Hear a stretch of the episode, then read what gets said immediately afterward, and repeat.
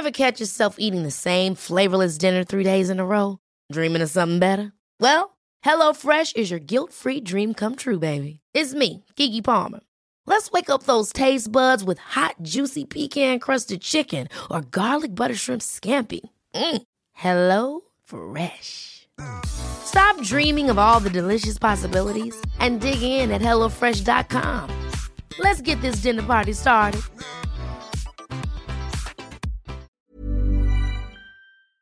L M F M podcasts brought to you with Carrickmacross Credit Union, where dreaming of warmer climates becomes a reality with a Carrickmacross Credit Union holiday loan. O'Neill Street, Carrickmacross, or carrickmacrosscu.ie. Growing up, lots of kids say they want to become an astronaut and fly off into space.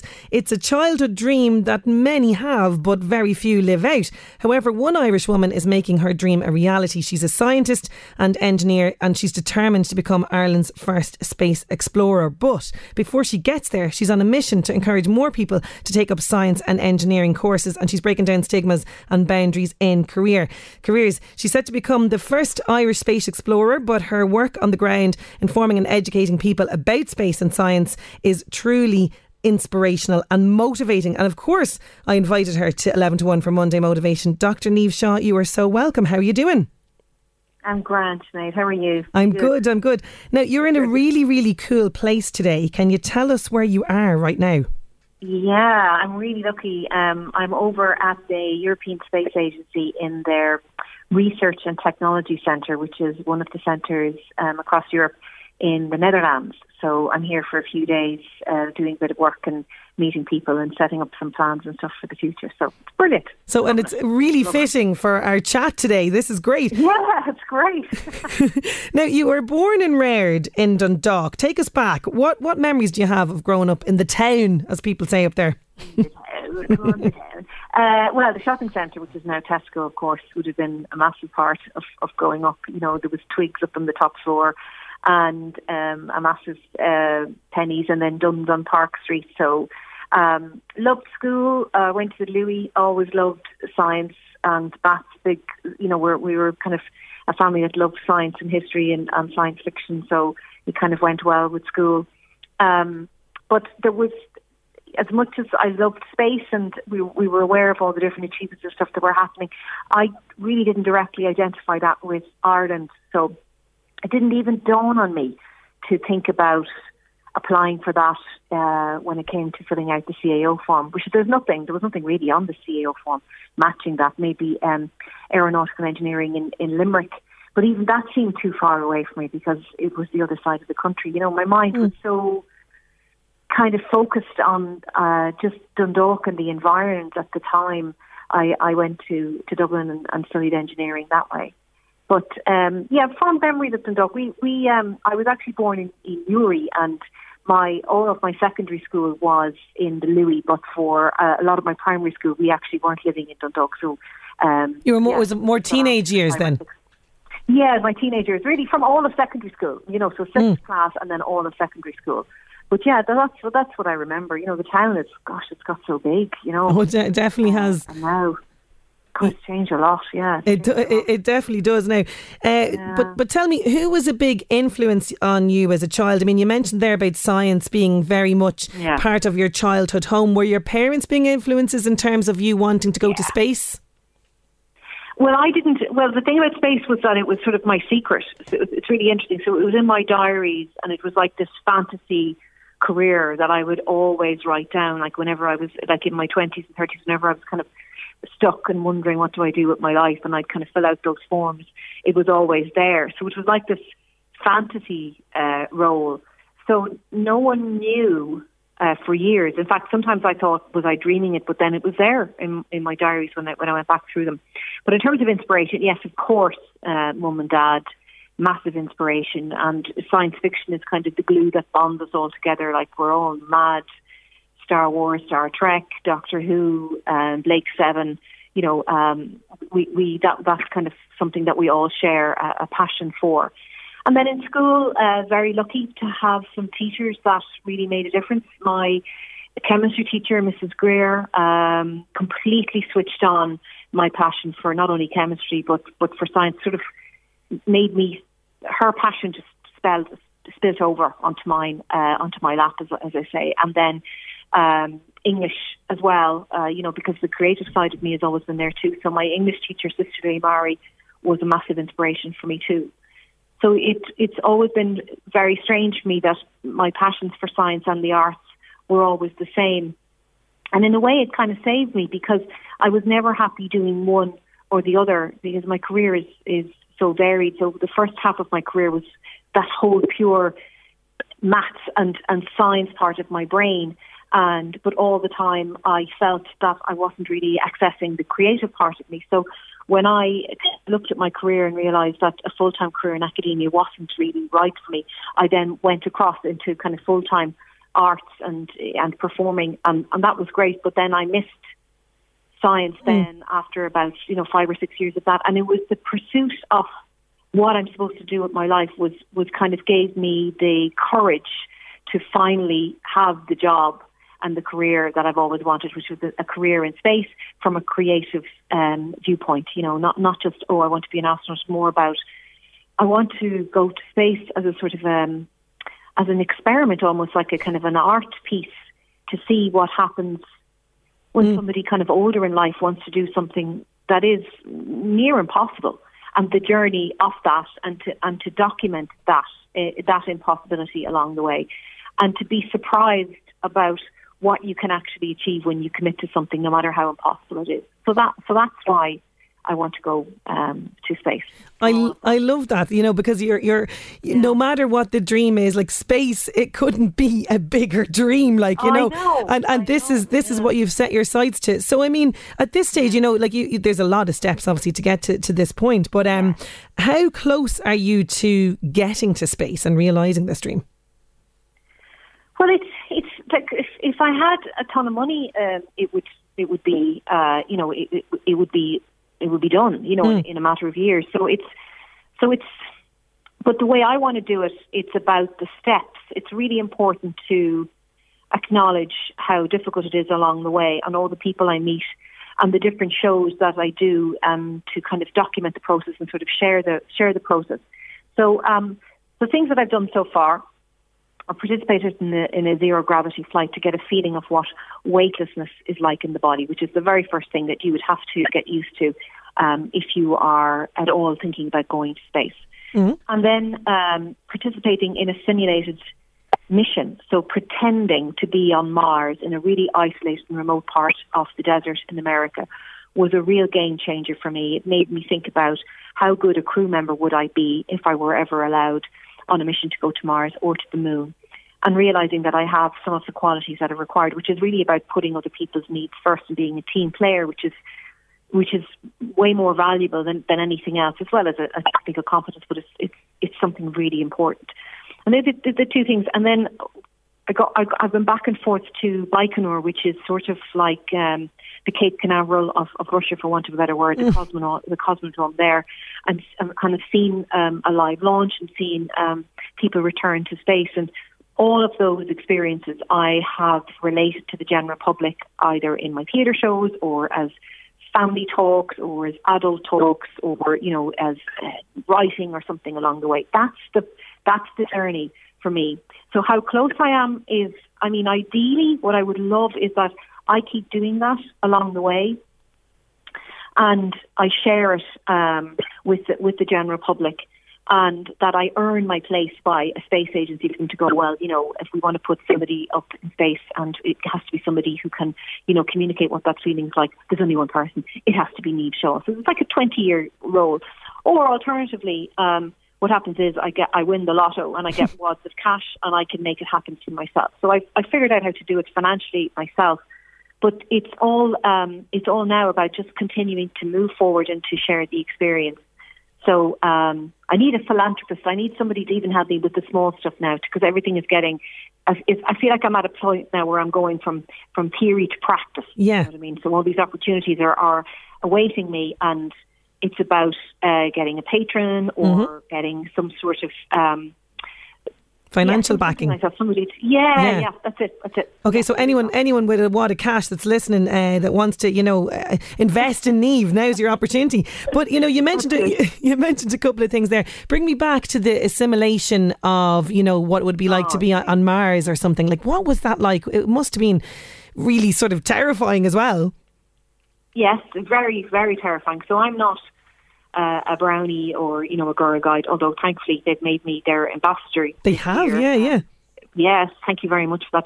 But, um, I, you know, I'm I'm I'm not like a, an outdoorsy person. I love nature and everything, but I'm not somebody that, that is competent in rock climbing or anything like that. So I was really apprehensive about going in, which is the point of the exercise for me, you know, in a way that I'm this person that's not supposed to be there, and this is how I coped. Um, It was very strange because within about four or five days, I had completely adjusted to not having any contact from Earth and believing that uh, we were in some remote place. Like, we definitely weren't on Earth anymore. You know, there's no money, and we were um, eating a, a ration uh, of, of uh, freeze-dried foods. So everything we, we ate, we had to kind of add water to. We had limited energy, and we It's that time of the year. Your vacation is coming up. You can already hear the beach waves, feel the warm breeze, relax, and think about work. You really, really want it all to work out while you're away. monday dot com gives you and the team that peace of mind. When all work is on one platform and everyone's in sync, things just flow. Wherever you are, tap the banner to go to monday dot com.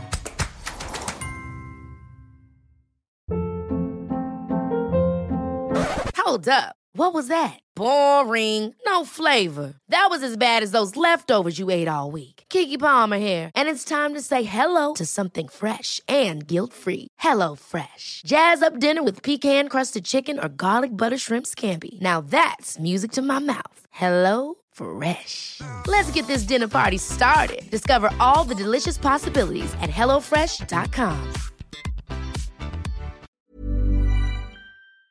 He had no, um, uh, you know, contact with the outside world apart from mission control.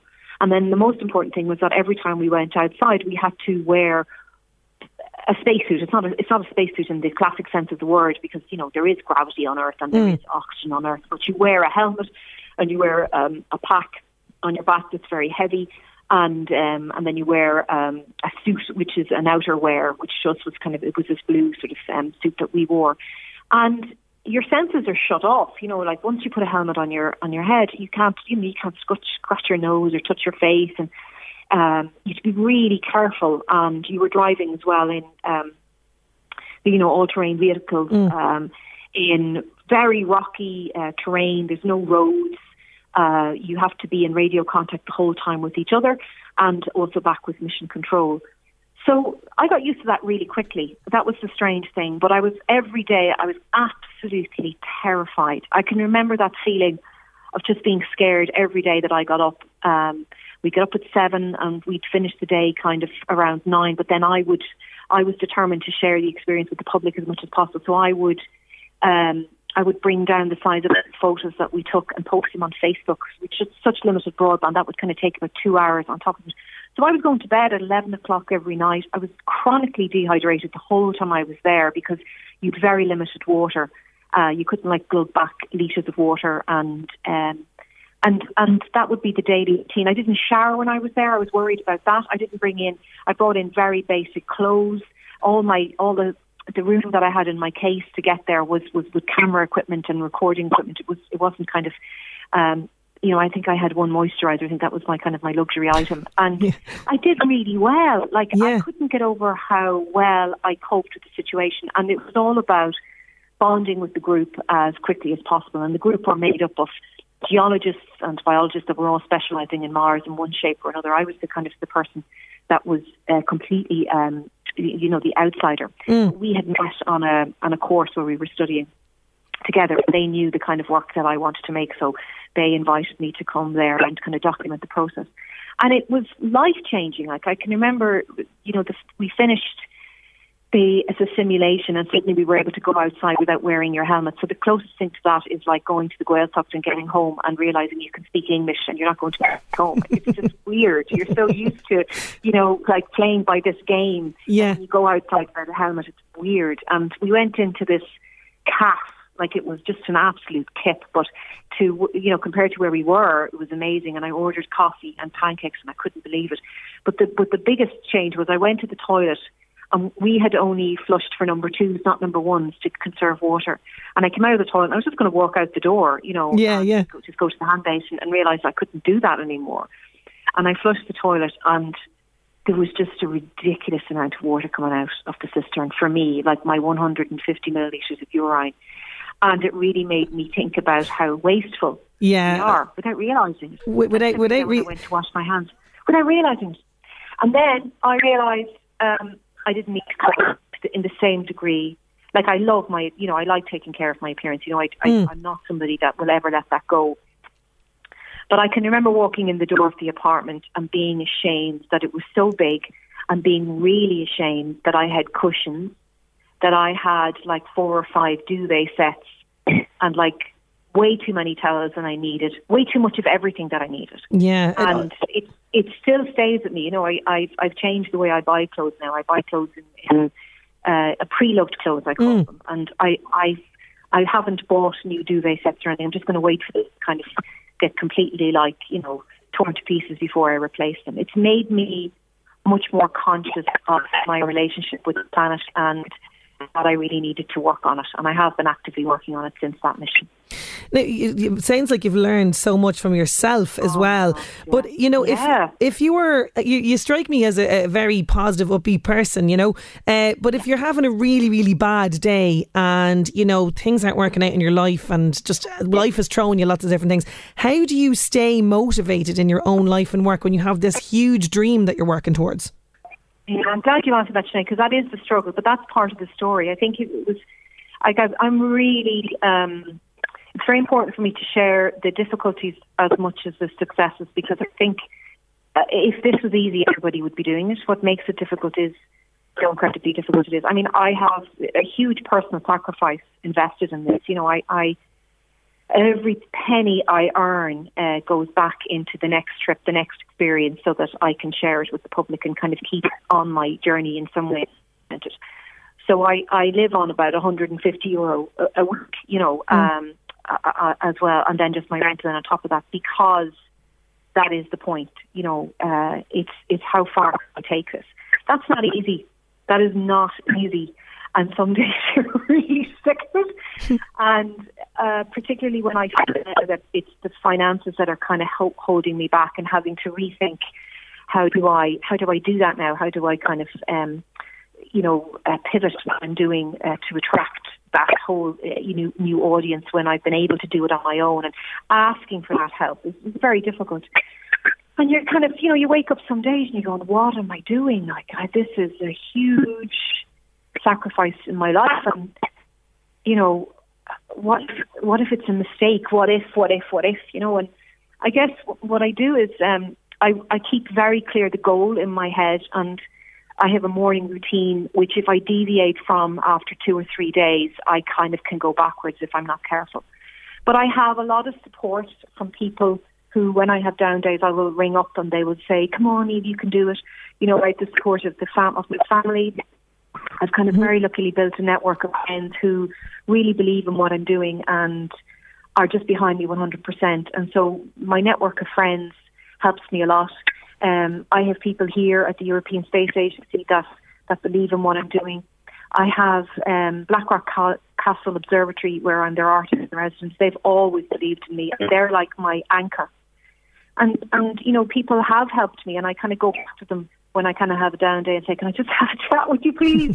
And they're just like, oh, look what you've achieved so far, you know, like... And, well, that's it as like, well, you know, looking back o- over the... Yeah, and they kind of... That's it. You kind of go, what, look what you've done. Yeah. What you've done. And we all suffer from the imposter syndrome. Like, you all, we all think, what am I doing? Like, you know, people must think I'm mad, and sure, somebody's going to do it. And, you know, and you just have to go, you just, it's not about that. It's about, it's about the dream that I had when I was you know, and I, since the age of eight years of age, and it's this it's this experiment to see how can you actually make that possible. And when you realise that that's what you really want to do with your life, after you've had some soul searching, after you've had a number of careers, the only thing that stops you is fear. It's it's just fear that you may not complete it, fear of what people might say, but fear is something that's just in your head. And and the interesting thing is, like, I've overcome that fear by wanting to get to space, by kind of changing my perspectives on what's important in life, um, and also my perspectives on the world, you know, and mm. by zooming out and seeing the world from space, it really makes me think about what a short time I have on this planet. We all have on this planet, and we kind of set our own limits and we set our own realities.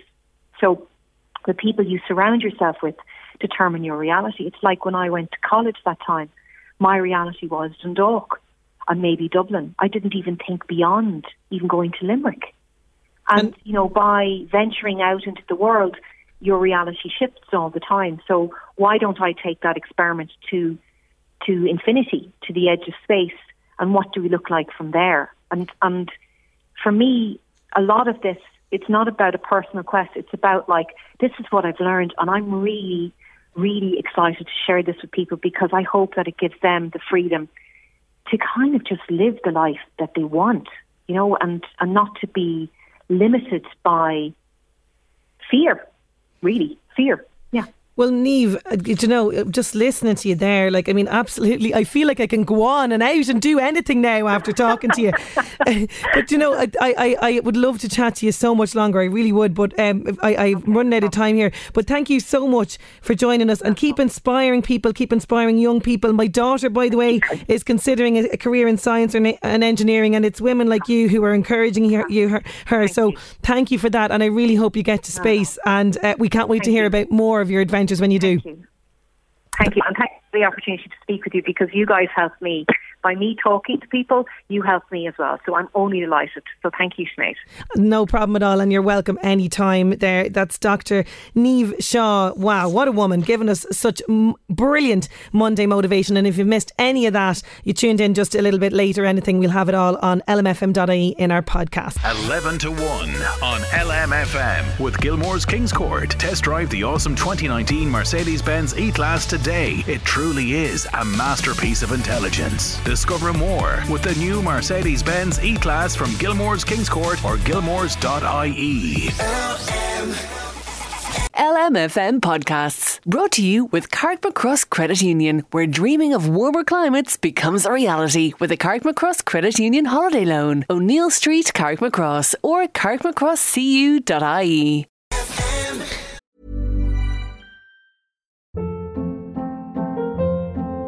Hold up. What was that? Boring. No flavor. That was as bad as those leftovers you ate all week. Keke Palmer here. And it's time to say hello to something fresh and guilt-free. HelloFresh. Jazz up dinner with pecan-crusted chicken or garlic butter shrimp scampi. Now that's music to my mouth. HelloFresh. Let's get this dinner party started. Discover all the delicious possibilities at hello fresh dot com.